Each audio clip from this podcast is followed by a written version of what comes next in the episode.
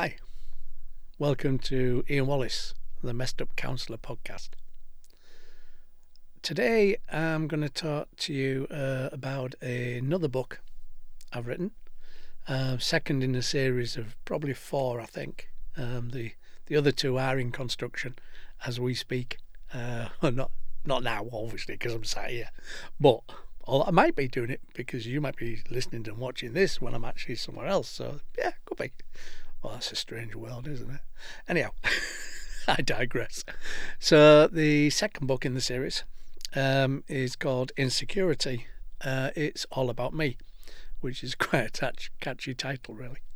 Um, the second book was made because I was finding a lot of my work worked around situation scenarios where some kind of insecurity was happening with us, with the persons I was working with, or the people I was working with, sorry. So I started to think about insecurity and I started to think about how it impacts on our worlds and our lives and why that might happen and what we might do about it much more in more detail. So that's where the second book came from. And I think in my world, how I see it, and it can't be the same for everybody else, but how I see it and the people I work with see it, insecurity seems to be around anything where change is involved. Now that might sound common sense. That might be kind of, well, that's obvious. Um, but I don't think we sometimes see it as insecurity. I think we just see it as fears, worries, concerns. But that insecurity that we have as a natural part of being a human being for most people, where change occurs and we're changing stuff all the time, every change that we do, I think has some level of insecurity with it even if it's just going to, I don't know, go catch a new bus that we've never been on before. And there might be some insecurity about trying to find the timetable online, see where the bus is, will it get us there on time? There's a whole range of things that we may come into with that decision of catching a bus that we wouldn't necessarily deconstruct and we wouldn't necessarily go into finer detail. We might just do it, might worry about it, might not concern us or create anxiety. Um, but it might do, and for most people it would. So I think insecurity is a natural part of human beings. I don't think it's something different uh, or something we kind of get or, or have given to us. I think it's an intrinsic part of us in our DNA. And I was thinking, why would that be? Why would insecurity be such a feature of a human being's world and life? And I thought, well, maybe, again, only my ideas, maybe that insecurity comes from being born, the birth process. If you think about it, you know, we're in a, a womb, um, encapsulated, fed, totally safe, secure most of the time. Okay, might have some bumps and movements, but by and large, it's a safe environment. Um, and then when we get born, that's a massive change. Obviously, we don't know what a, a baby would, would think or feel through that process. Well, not yet. Might be at some time in the future be able to understand that. Um, but that process of, of being born must be a massively insecure process.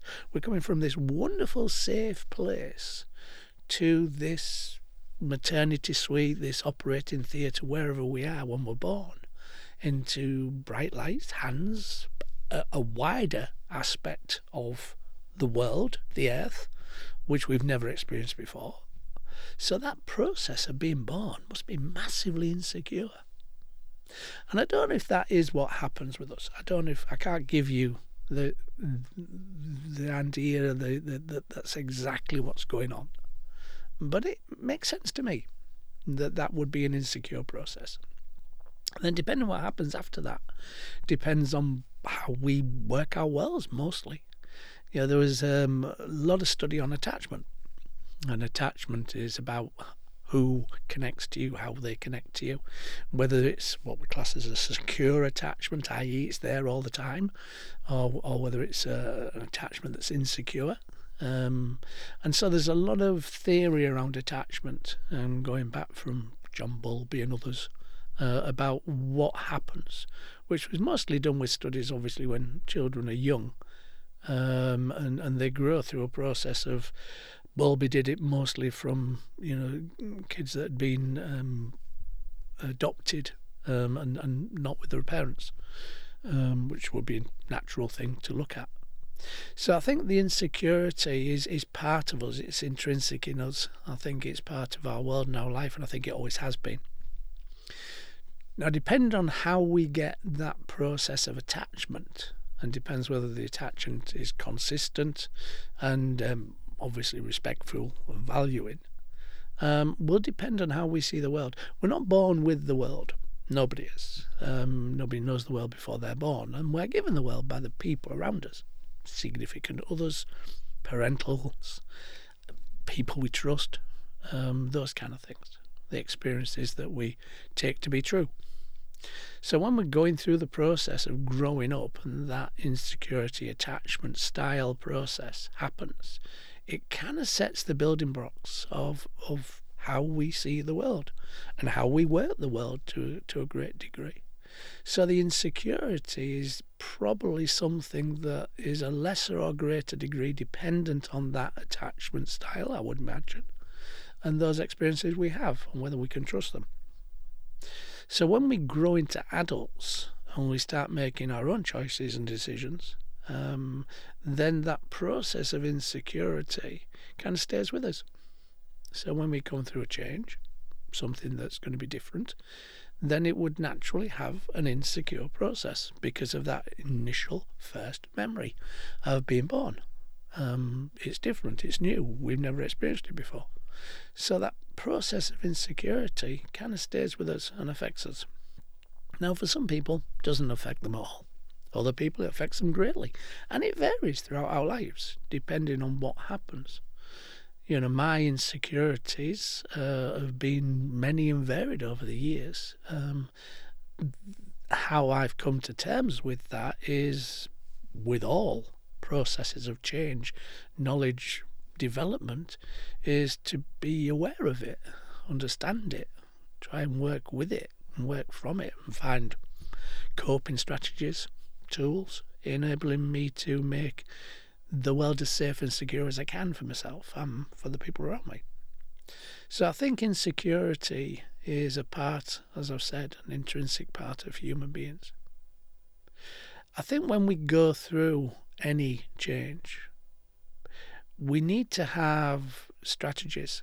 We need to have understanding. You know, like I was talking about having a new bus journey. Mm, security might give us that we'll get a timetable. We might look on the phone and see where, where it is so we know how far away it is. We might see when it's going to arrive at the destination that we want to go to. So we're putting all that knowledge, awareness, and understanding in to make it more secure. But there's no guarantee that's going to happen. Yeah, the bus coming round the corner before it gets to you could have a flat tire. The the engine could break down. There's all sorts of things could happen in order for that bus not to get to you. But we try and put the tools in, the, the awareness, the coping strategies in to make things more safe and secure.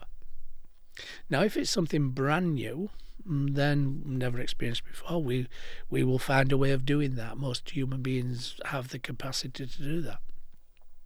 If it's something that we've experienced before, which we were given some kind of experience that you know, the the bus didn't arrive, for example, then that might heighten our insecurity the next time we have that experience.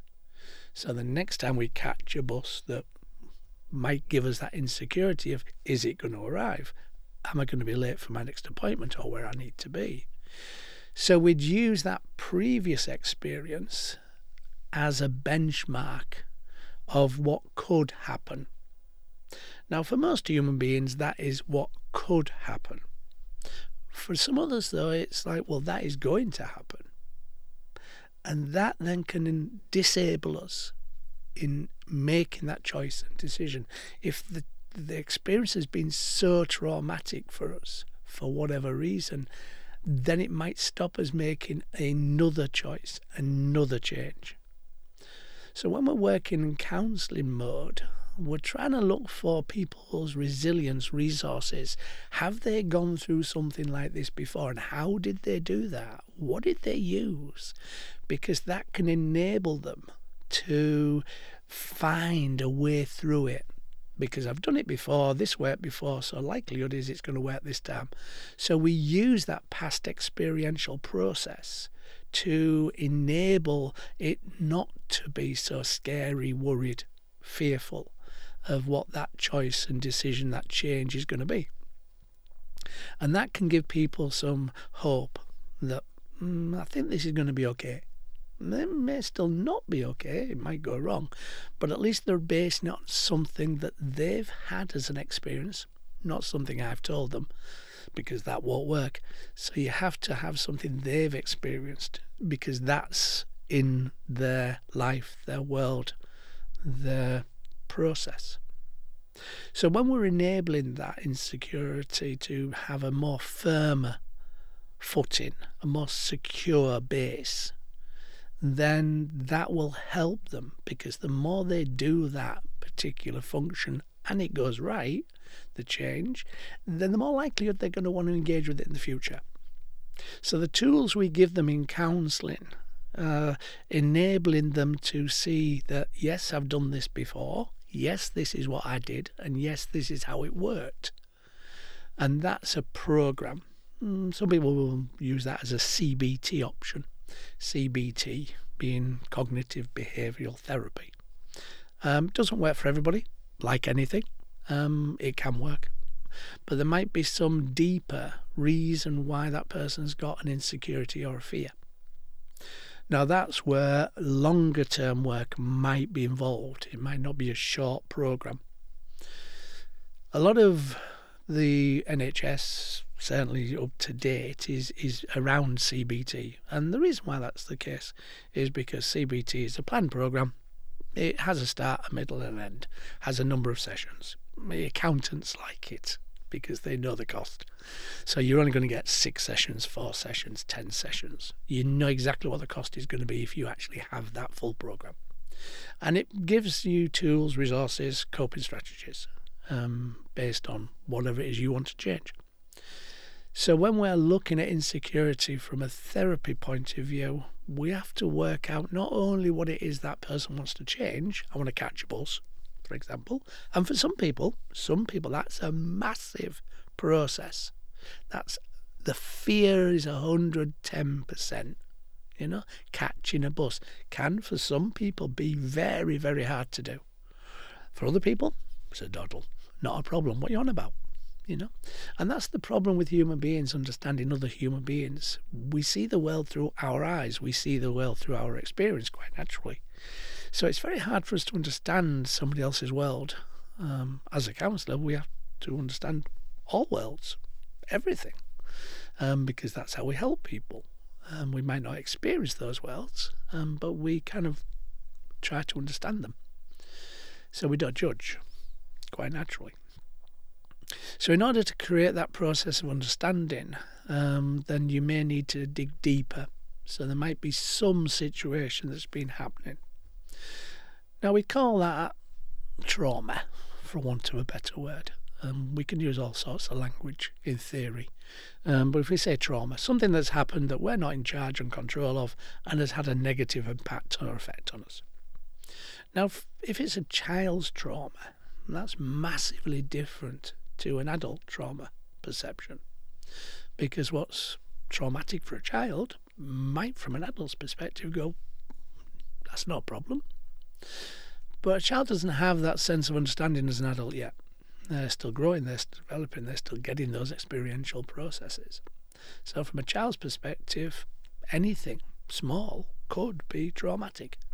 Taking somebody's security blanket away, their toy, losing their toy, could be a massive thing for a child.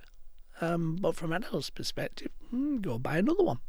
But from a child's perspective, well, no, mine had a mark on that corner. This is not my toy. So there's a, a different understanding of trauma in different places. But say, for example, um, a parent naturally, not because they're bad people, naturally questioned a child before they went out the door. Say, have you got the right shoes on? Are you wearing the right coat? Have you checked the weather? Have you have you got your sandwiches? Have you got money? Have you got this? Have you got that? Have you got that? And they kept doing that questioning because they wanted to care for that child. They wanted that child to be okay outside that door. It's not because they're bad people. But in growing up, if that's been a conditioning process for that child to question whether or not they're okay or not okay, then the chances are that child will grow up as an adult being very nervous about making decisions and choices for themselves. They may reflect and, and ask other people to give their opinion before they make a choice. And so that adult, child, adult, grown process um, might be very insecure in making choices and decisions. Once a choice and decision has been made by somebody else, they may be absolutely fine. But that process of questioning has set up an insecurity of making choices and decisions. As I said, that's not because the parental influence was a bad person or they wanted to harm that person. To their point of view, their motivation is that they wanted to help, they wanted them to be safe, secure. Okay. But it sets up in that child a process questioning whether or not they are okay. And that in future life, as I've said, when they're making choices and decisions, uh, might be really awkward. Now, that might not, which might sound a bit strange to people, but that might not come into your world and life until you become a parent. There's a very strange thing about becoming a parent. When we become a parent, then we can then have a comparison of how we were parented because we are now parenting a child. And those kind of anniversarial cycles can impact. So, for example, if somebody at the age of six, say, had a traumatic event, then that six year old might get through it, might be fine, might grow through it, might never affect them. Then, when they become an adult and they have children themselves, when their six year old becomes six, they can have a real insecurity process going on because they're now having a six year old. So they may keep that six year old very close, very stifled sometimes, um, very claustrophobic from that child's perspective. Um, and that person might become much more secure conscious. Now, that's not a conscious process necessarily, but in counselling, I find that an awful lot that we can bring that forward from our childhood when we have children. And that's when things are why are we doing that? What's going on? Why are we reacting that way? And when we're asking ourselves those questions, then sometimes it's a good idea to look back and see where those insecurities have come from. Now, that's not something we necessarily do um, consciously because most of our behavioral stuff is subconscious. It's not necessarily a thought process. Might think of it afterwards, but it's much more of a reaction, something that we do, um, but we don't necessarily understand why. And those kind of things are usually based on experiences that we've been through uh, in our younger years. And that then can adapt and grow with us but then not necessarily come out until we become a parent. So that inflicted past uh, that's been given to us um, is something I look at in the book and something I kind of try to get people to understand of where those things might be going wrong, where they might come from, you know? If we can understand our insecurities, if we can see where they come from, then the benefit in that is that if we're going to go through a, another experiential process and we know it's part of that insecurity, we can pre plan, we can put coping strategies in place, we can make things different for the future. So, when, for example, somebody goes through a, a very close personal loss, parent, sibling, friend, whoever, and say when they went through it at a time of year that there's a celebration, say that loss occurred at Christmas time, for example, then the next Christmas would be really hard because you're going to remember that loss because of the time of year because nobody's going to forget Christmas. Christmas is never going to be different. There's going to be a celebration, it's going to be a family event. So that process can stay with us so that after that loss, Christmases will never be the same. We'll never be able to celebrate them the same way, experience them the same way, because there's always this tinge of sadness, tinge of process. And that might come as an insecurity. That might come as a process whereby we keep everybody in. We don't let people go out. If that person died, say, from, I don't know, a car accident or something, then we might not want people to be in cars at that time of year, especially around the time of that happening. Now, that will stay with us. It might make people around us um, worried, concerned about us because we're acting differently. We're not the way we were. And that process means that they will try to understand, but from a perspective that they don't understand because it's not happened to them. It's not been part of their world. So it's really hard to get a sense of why people do what they do and why that insecurity is there. And it may be something that isn't as apparent as that. It might be something like the child um, who's been told, Have you got the right clothes on? Have you got the right kind of process? That insecurity will come from somewhere because they were not born with it. An experience has given us it. If we can get a hold of that, if we can understand that, if we can challenge it to see if the next situation scenario isn't as bad um, or isn't the same, then we can make a process of change. We can get forward, we can move it. And that comes out in all sorts of different ways, as I've said. So if you react to something, it's usually a subconscious process. If we make a choice and decision to do something, it isn't. So if you react, or if people around you react in a way that they wouldn't normally do, then it's not about the here and now, generally speaking. It's obviously appearing in the here and now, but it's something previous that's making them do this fight, flight, freeze process that people call it. Now, if that person that you care about, you love, maybe, I don't know, maybe you're going to go and give somebody a hug. Intentional hug, not a physical sexual thing, just a hug, you know, to say, I love you. And that person didn't know you were coming, didn't know it was going to happen. You might, if that person had been through a situation scenario previously, whereby maybe they'd been approached in the street out of the blue and, and somebody had, I don't know, challenged them or, hurt them or any of those kind of things, then your hug might get a reaction. And that reaction will be based on previous situation scenarios. So you get the fight, flight, freeze response, and this person that you've hugged doesn't understand why, doesn't understand where it's come from. Why did I do that? Why didn't I accept that as a hug that somebody loves me, somebody cares about me? But that process means that the engaging of conversation, looking at the past, looking at where those kind of situations, scenarios have been in the past, that can give you an idea of where it may come from. So in the book, we look at these kind of situation scenarios in the insecurity book. And that process means that then we can maybe make better choices, better informed choices, decisions about what we do.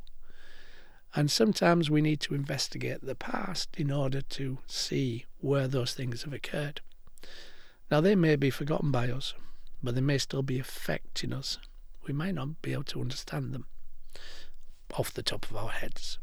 So what we do is we utilize a, a process, or I utilize a process called a timeline. So all that is is is a line of time, and this is explained in the book.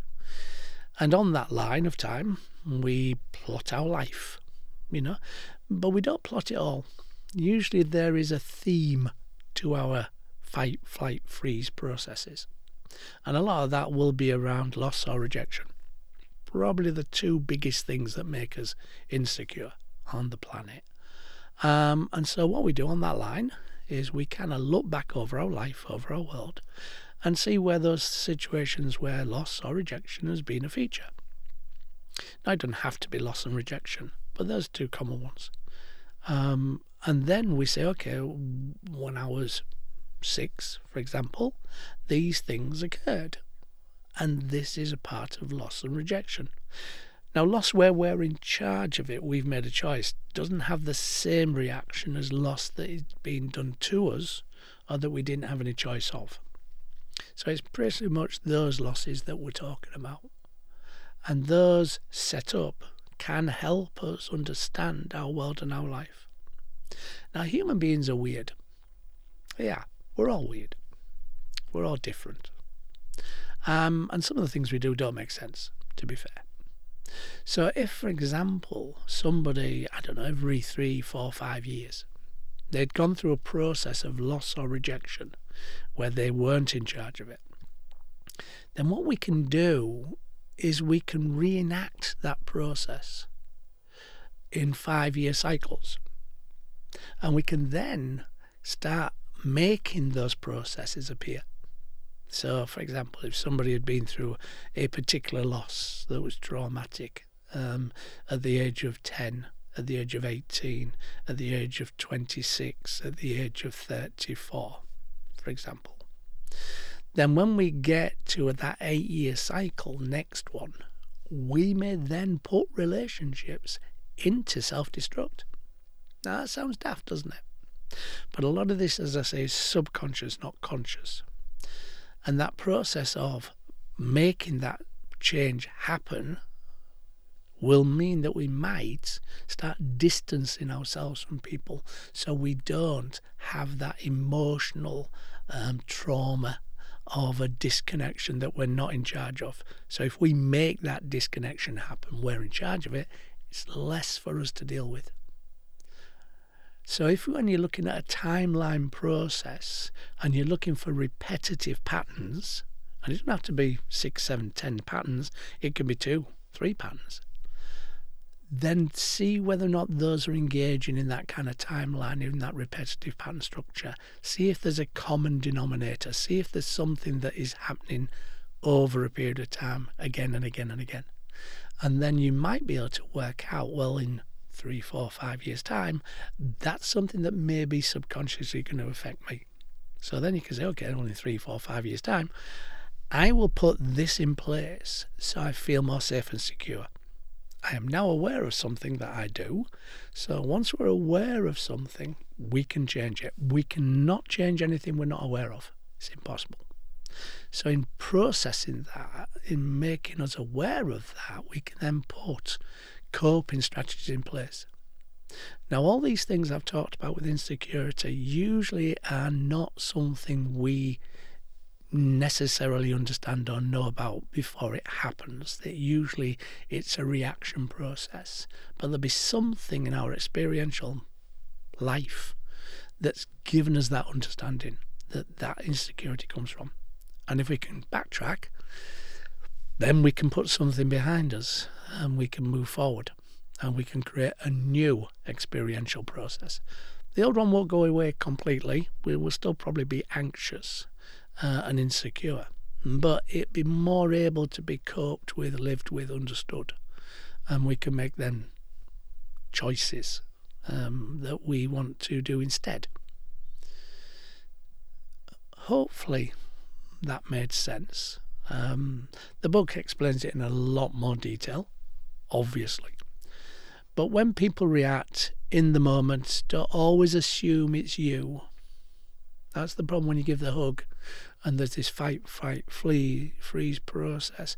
It feels like it's been done to you, which it is in a sense. It's in the moment. but there's a historical reason for it.